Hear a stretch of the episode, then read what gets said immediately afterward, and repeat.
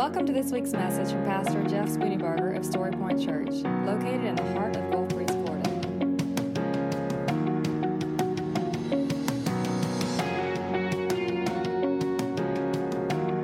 And now, here's Pastor Jeff Spooneybarger with this week's message from Story Point Church.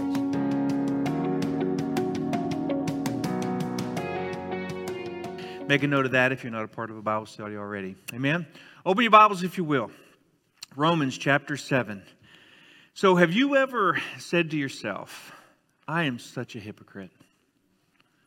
You ever, you ever just had that overwhelming feeling of guilt, um, condemnation, that, that, that thought of, how could I have done this? Either again or just, how could I have done this?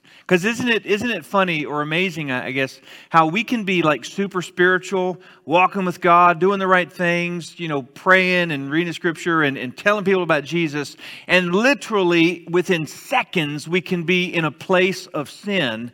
And we're like, how did I get here? You ever been there? You ever, you ever wrestle with that? Well, here's the good news and here's the bad news. The good news is you don't have to be overcome by sin. The bad news is you will always fight that fight. Always. Until you step into eternity, you will fight the battle of the flesh. Paul speaks about this in Romans. In Romans chapter 7, starting in verse 14, the scripture tells us that this, this, this flesh desire inside of us is a waging war it's a war that is raging, and it's a war that will not end until you see Jesus face to face, but you're also not condemned to always lose each and every battle. So, if you can picture it this way, you are in a war right now between your flesh and your spirit. And that war has multiple battles, and it's every day a battlefield.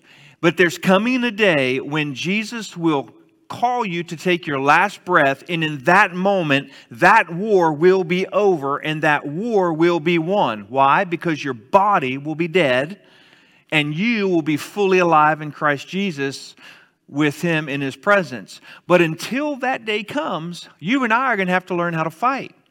You and I are going to have to learn how to wrestle with the flesh. So, Romans chapter 7, verse 14, he says, For we know that the law is spiritual but I am of the flesh, sold as a slave to sin. Just listening, listen to those words, listen to the imagery. Kind of, kind of picture this in your mind, what he's saying here. For I do not understand what I'm doing, because I do not practice what I want to do, but I do what I hate. Now, if I do what I do not want to do, I agree with the law that it is good. So now I am no longer the one doing it, but it is the sin that is living in me. For I know that nothing good lives in me, that is, in my flesh. For the desire to do what is good is with me, but there is no ability to actually do it. I put actually in there. Verse 19, for I do not do the good that I want to do, but I practice the evil that I do not want to do. Now, if I do what I do not want, I am no longer the one who does it, but it is the sin that lives in me. Are you confused yet? Does it sound like talking to a kid? right? So I discover this law. When I want to do good, evil is present with me. For in my inner self I delight in God's law, but I see a different law in the parts of my body, waging war against the law of my mind and taking me a prisoner to the law of sin in the parts of my body. What a wretched man that I am! Who will rescue me from this body of death? Thanks be to God through Jesus Christ our Lord. So then, with my mind, I myself am serving the law of God, but with my flesh, the law of sin. I think verse 24 kind of sums it all up, doesn't it?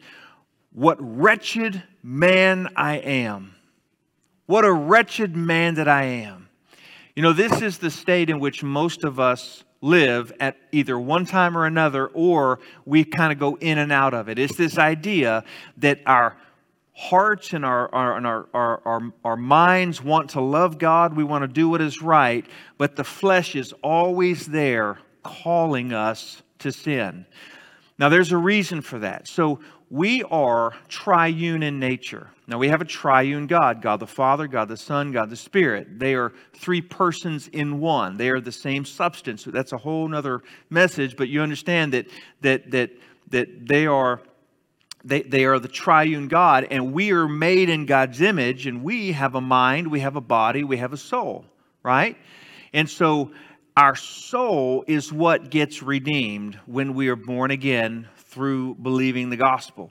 So when God saves us, he, he gives us His own righteousness. We call that the imputed righteousness. That means we didn't earn it or deserve it. God gave His righteousness to us. He made us righteous in Christ Jesus. So that's the soul, right? That's who we are.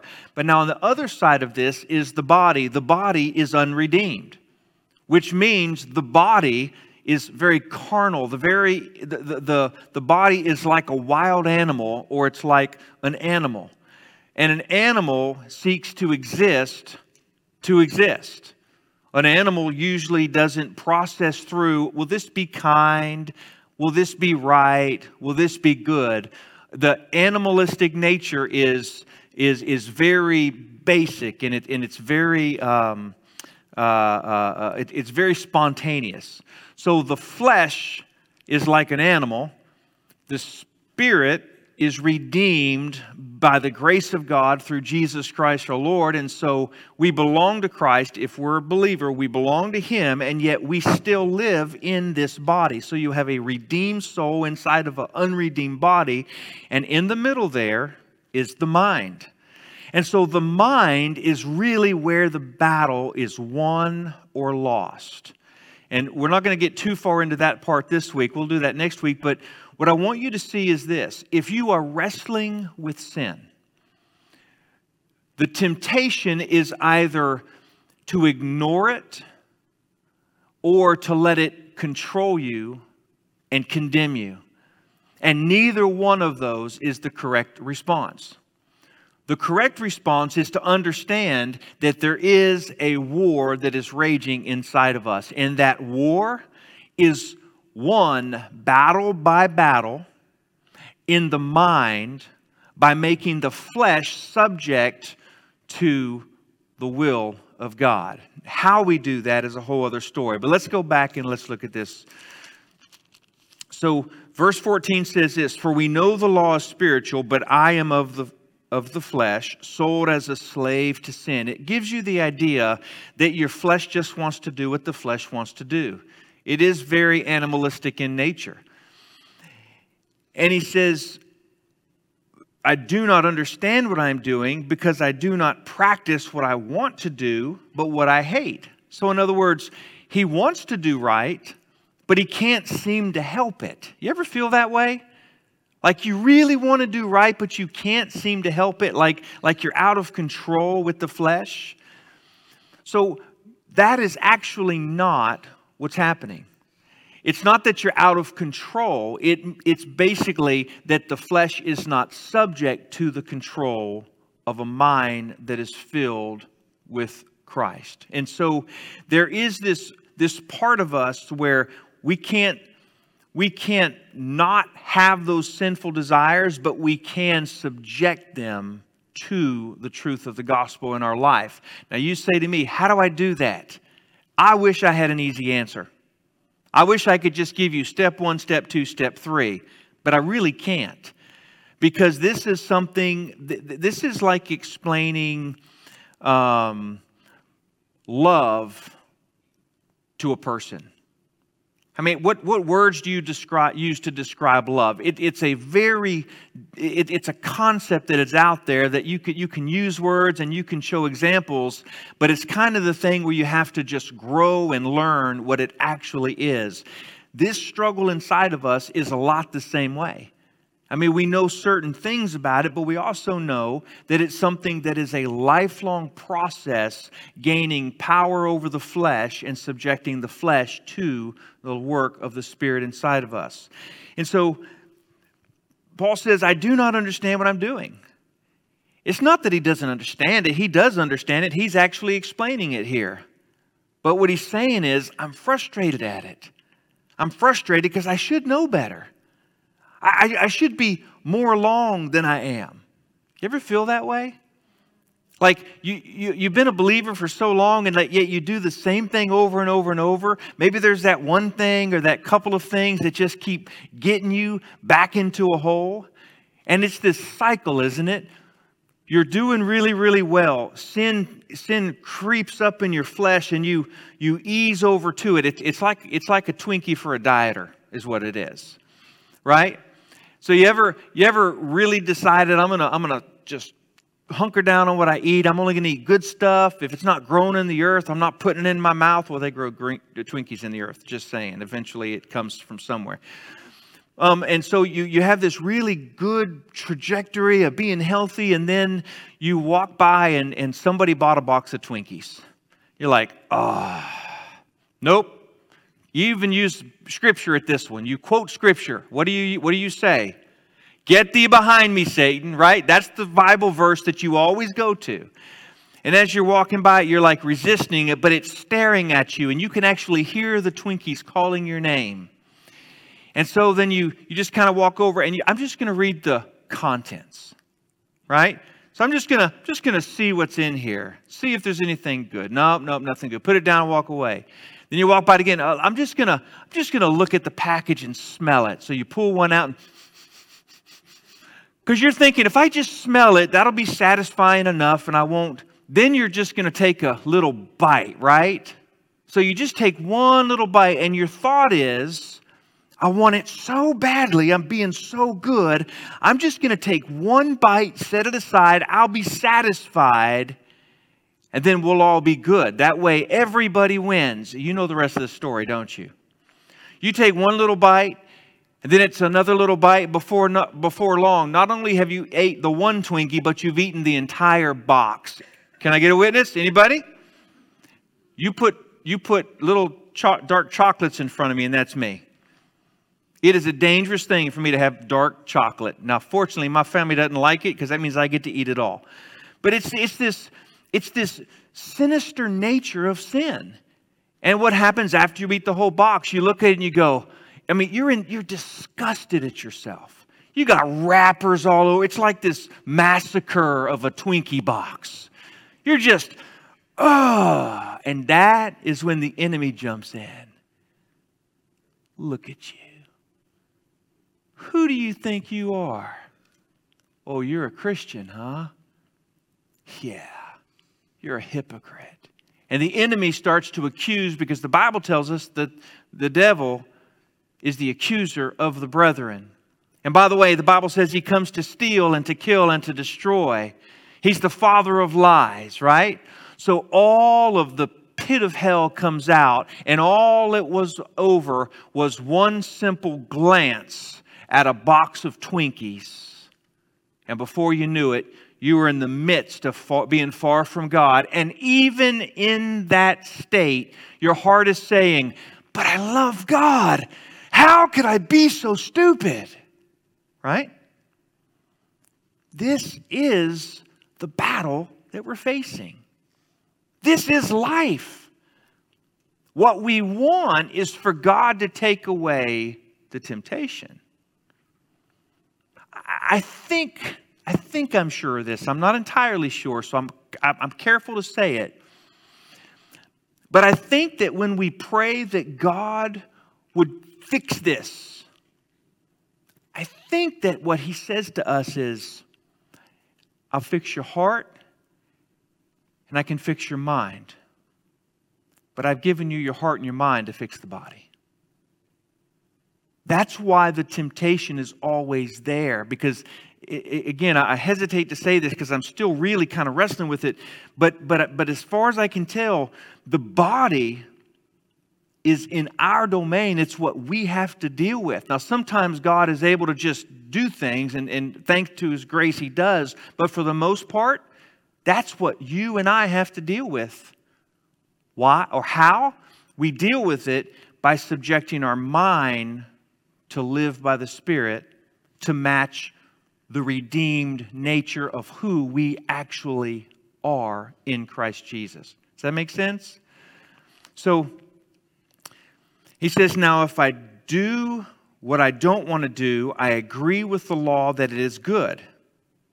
So, in other words, my actions prove that there is this fight inside of me.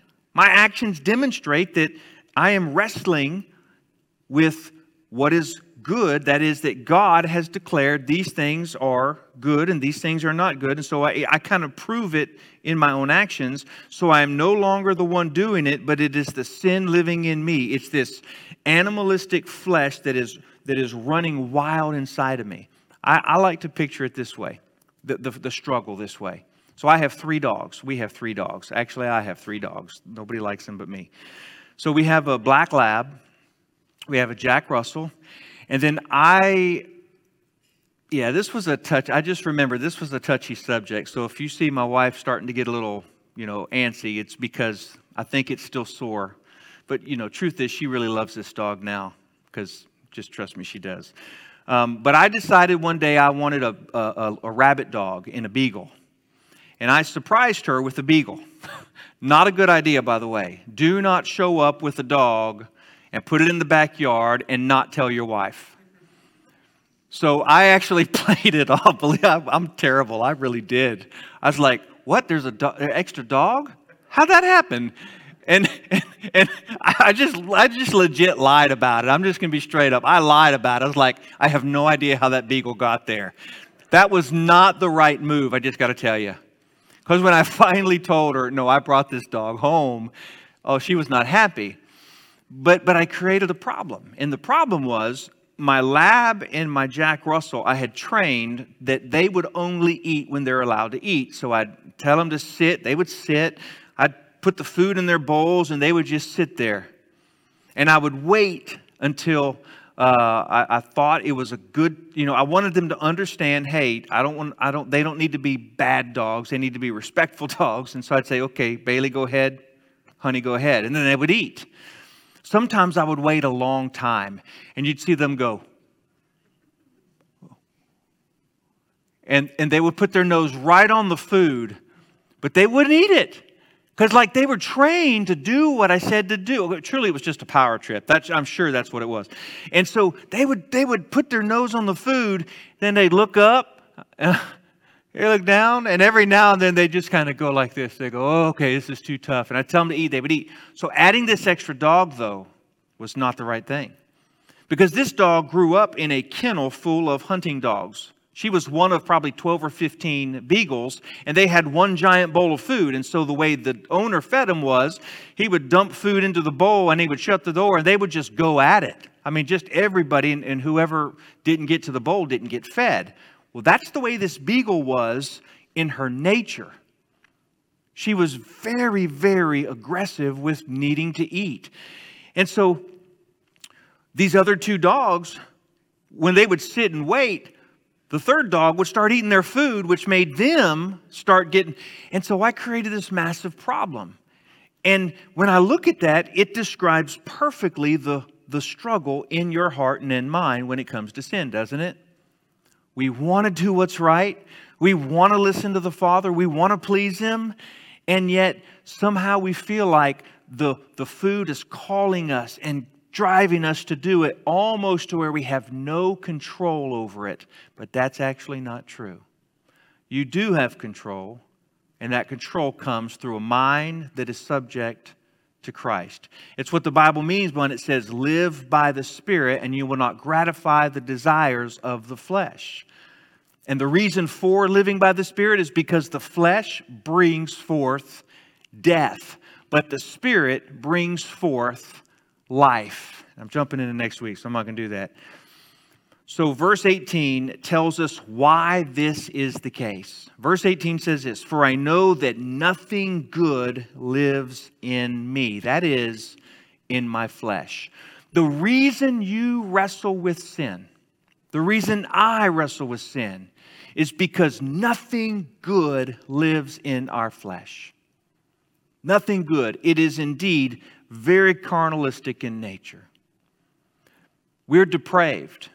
Now, we sometimes don't realize this. Sometimes we think that we might be bad, but not real bad. We think that we might be desperate, but not totally desperate. But if you look through the scripture, if you look through the, through the gospels, if you look through Romans, what you will find is a, is a picture of who you and I really are in our, in our left to our own devices. You and I are completely, utterly, desperately desperate. And we are sinful at the very core. Now, that's not something that likes to be heard nowadays, is it? We like to say things, oh, you're just, man is basically good. They just go off the rails every now and then. But that's not what the Bible says about the human heart. The Bible says that the human heart, the heart is deceptive above all else. That means in your heart of heart, you are, you are, you are sinful. I am sinful. You say, well, why would you say that? Well, it's because what the Bible says. Here's why this is important. Because if you think there's any good in you, you're still probably relying upon a little bit of God's grace rather than recognizing that you are totally dependent upon all of God's grace for any salvation at all. You did not do one single iota in order to earn your salvation. You can't work for it. It's not like a 50 50 proposition. It's not like you do 1%, God does the other 99. God has rescued you from the pit of hell solely and completely by His grace expressed through the love of Jesus Christ on the cross. It was totally and completely His. You had no part in that at all in terms of your goodness in how much you needed His grace. That's important because 1% of goodness tends to puff us up in pride, thinking that we're better than we really are. And it tends to lead us to look at other people in some sort of a Pharisaical view. I've discovered in my own life that the more I realize how much I need Jesus, the more I start loving people the way He loves them too. It's not easy to love somebody else if you think you're better than them. And I'm not talking about maybe even consciously thinking I'm better than them. It, it's the whole idea of, I'm not that bad. They're really bad. No, they're really bad, and you're really bad too. I'm really bad. I'm so bad, I was going to make a stupid joke, and I didn't. I just want you to know. I you know I'm bad. I'm just, okay, that's. I, I, did anyways. I can't. That's the flesh. That's an exact an example what I'm talking about. The flesh just wants to come out. But so so it's this it's this understanding that the flesh is the flesh because there's nothing good inside of me. The only good that there is in me comes from Jesus and Jesus alone. Now, here's where that leads us if I know that I'm truly depraved, if I know that I'm truly a dirty, rotten scoundrel, when I look and see what God has done in me, there's an overwhelming sense of thankfulness. There is an overwhelming sense of obligation, not obligated to pay back what God has done, but obligated to be grateful in obedience for what God has done. God took me from a place of desperation and He made me a child of the Most High King. He gave me a name, He gave me a position, He gave me a place. He rescued me in such a way that it, that it was dramatic. And so, because of those things, I'm not going to be a spoiled, selfish, rotten uh, uh, uh, child of God. I'm going to live as an appreciative, thankful child of God. And all that I do, all that I have will be given back to Him because I recognize that all that I have is from Him in the first place. This is a different way of living.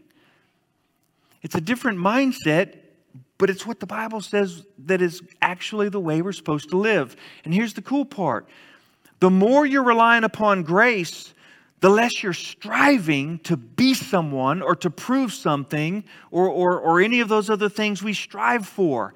There is a certain amount of settledness in your soul, and there's a peace that happens because you know that where you are is not because what you did, because of what God did, and totally because of that, you're thankful.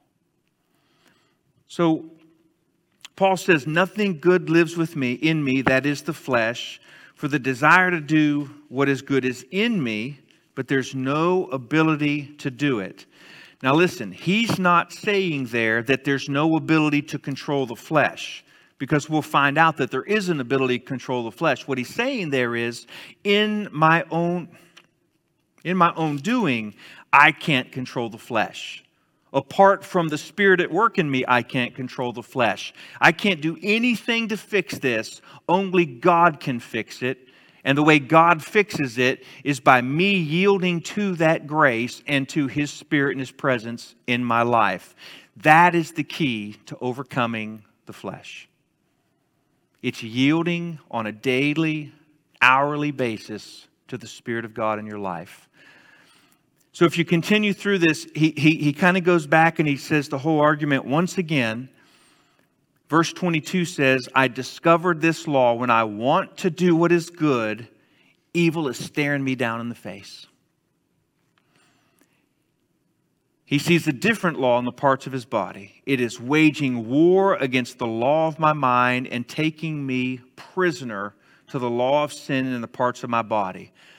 Now, again, He's making this argument saying, This is how bad it really is. This is how desperate you really are. But there's hope.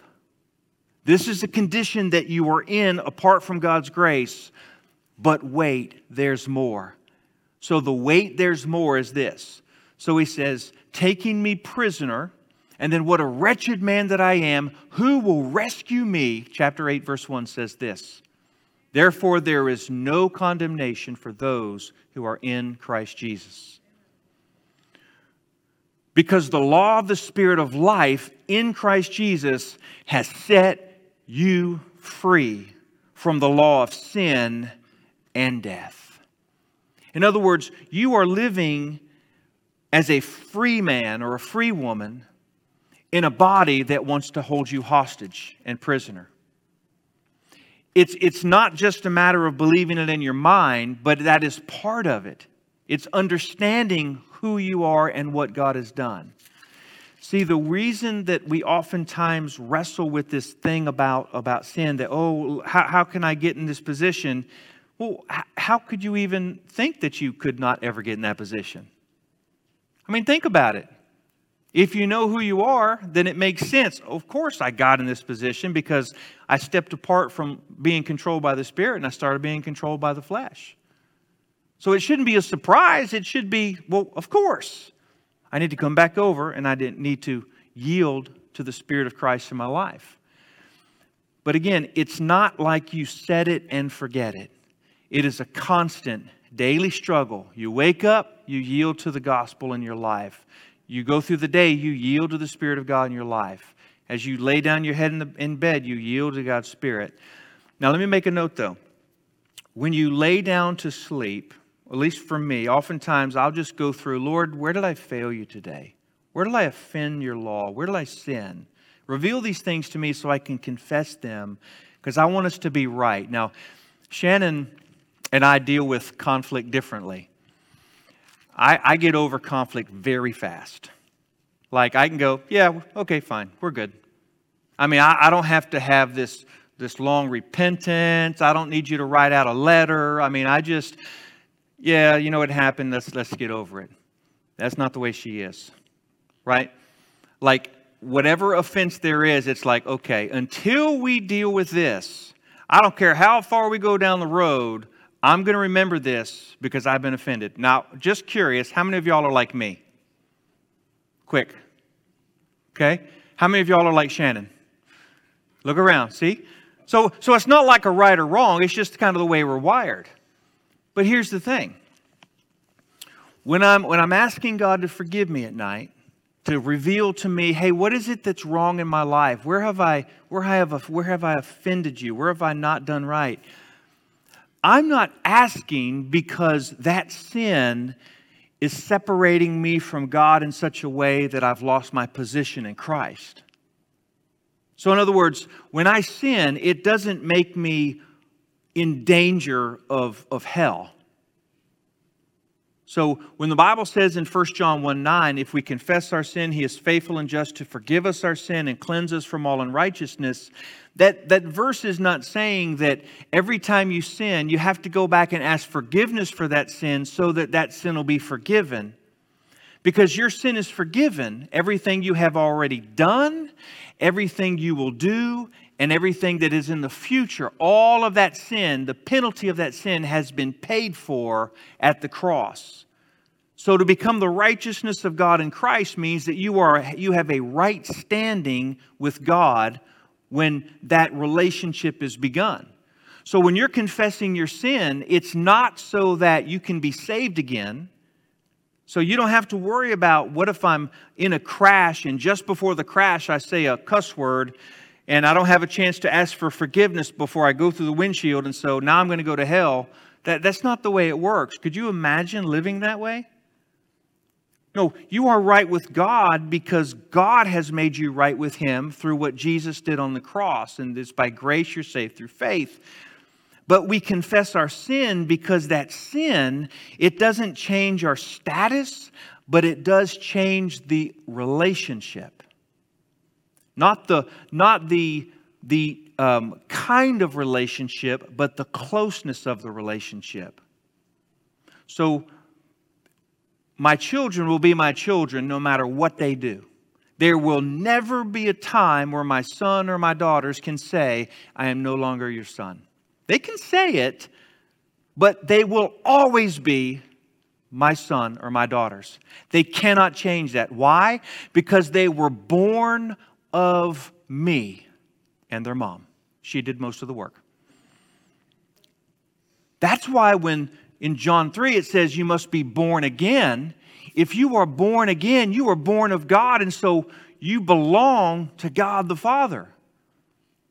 But when we sin, we're, we're, we're chipping away at the nature, not the nature, but at the closeness of the relationship. So I confess my sin to make sure that we can look eye to eye with nothing between us. So, with Shannon, in order for her to sleep at night, we have to actually go through the whole thing. I mean, I say that jokingly, but it's true. You, I mean, we gotta, I'm gonna eat these words. What am I doing? but it's right.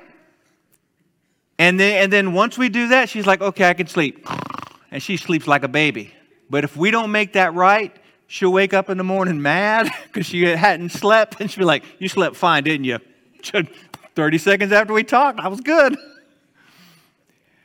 When it comes to God, though, He's more like us. We're more like that. Our relationship will not be right if we have unconfessed sin before God. But when we come before Him, we often come before Him with this, with this saying, Oh man, a joke. Oops, I did it again. We come before and we say, I, I, I did it again. And there's actually a lot of shame in that, isn't there? We come before God and we say, God, I don't know why. Why am I so stupid? And, and God's not God's not in that moment trying to condemn you. What he's doing, he's saying, let's get to the root of the why. What's going on in your life that causes you to return back over and over and over? Let's deal with that because that's the real issue in your heart.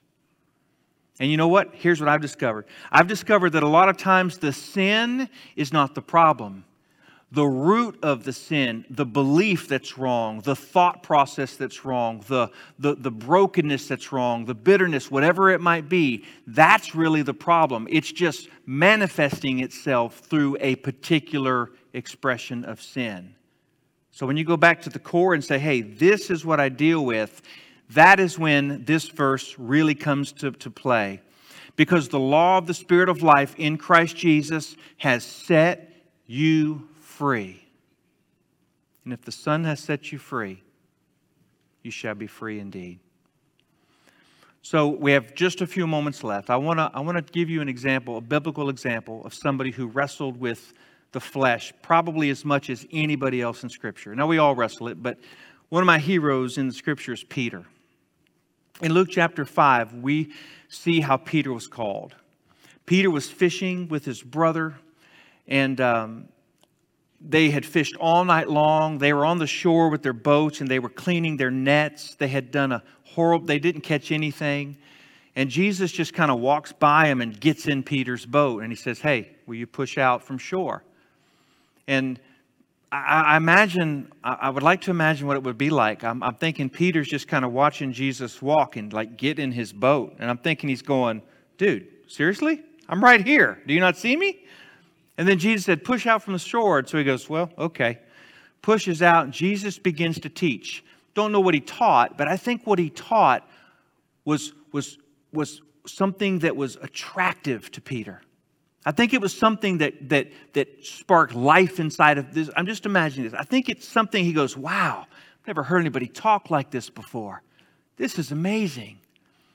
And then Jesus tells Peter and his brother, says, Hey, go ahead and go fishing again, set out your nets. And Peter's response is, We've been fishing all night because you don't fish during the day because they can see the nets, the sun is up, and they won't come into them. You fish at night, so they blindly go in. We've been fishing all night, we've caught nothing, but because you say so, we'll do it. So that's why I believe something he said captured him in some sort of way. So they push their boats off, they drop their nets, and they catch so many fish that they have to call their buddies, hey, come and help us get this fish in. Right? So, this miraculous catch of fish here. They pull the boats to shore, and Jesus says to Peter and his brother, Come follow me. And from now on, you're going to be fishers of men. And the very next verse says, And immediately they left their nets to follow him. Here's what I want to say to you that was the beginning, the written beginning of Peter following Jesus. I can bet you a billion dollars he had no idea what he was getting into. When Jesus said, Come follow me and I'll make you fishers of men, I promise you he was not thinking, you know, I've been learning Christian witnessing training and I've been learning the Romans road, so I'm looking forward to an opportunity to go share the gospel with other people. They didn't know what the gospel was.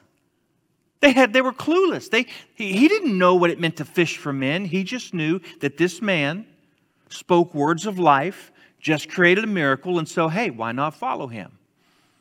And then, if you follow the life of Peter, what you'll find is he's very rough around the edges. You remember the time when Jesus was in the garden and the, the soldiers came to arrest him? And so Peter looks around and he thinks to himself, I don't know what to do. I don't know what to do.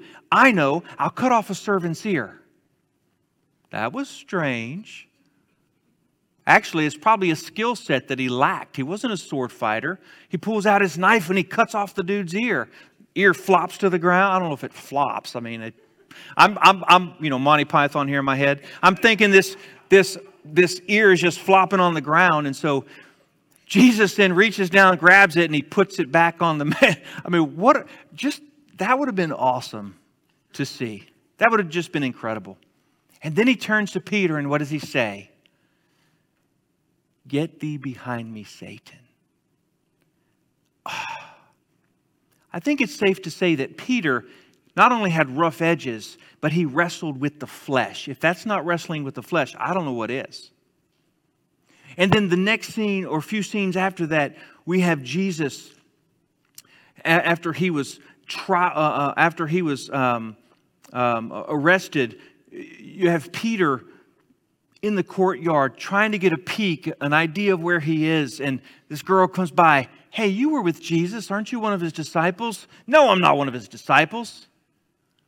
And then the next time, no, I'm not one. And then he began to curse and swear, Of course, I'm not one of his disciples. And the Bible says, in that moment, the rooster crowed, and he looked, and Jesus and him locked eyes.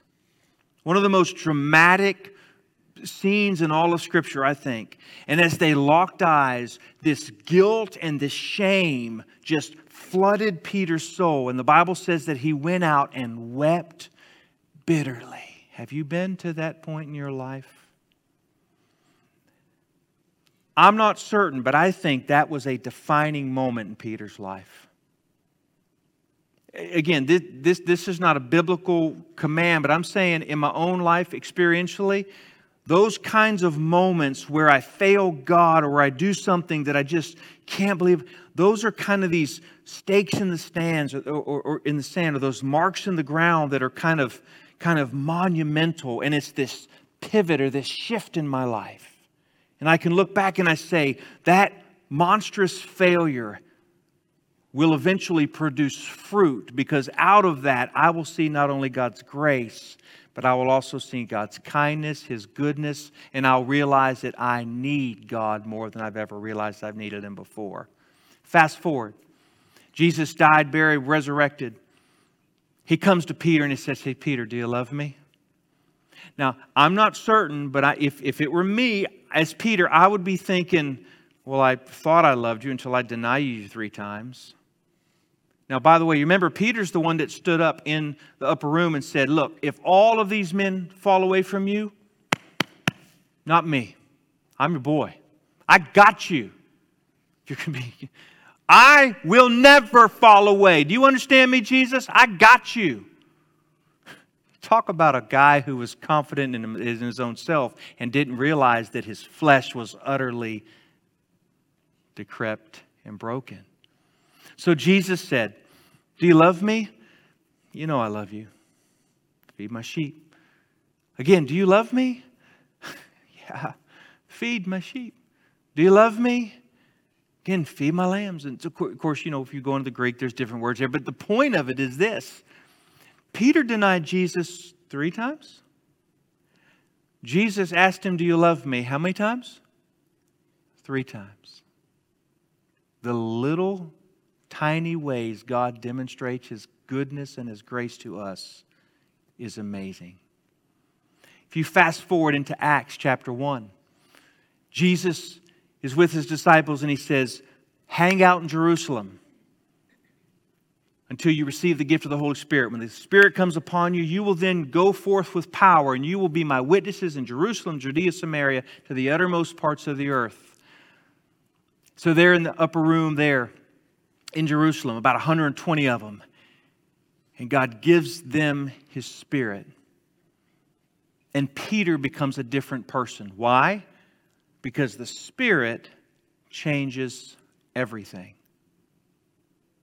If you live by the flesh, you will do the things of the flesh and it will lead to suffering and death. If you live by the Spirit, it will always lead to life and supernatural works of God through you and in you that only God could do.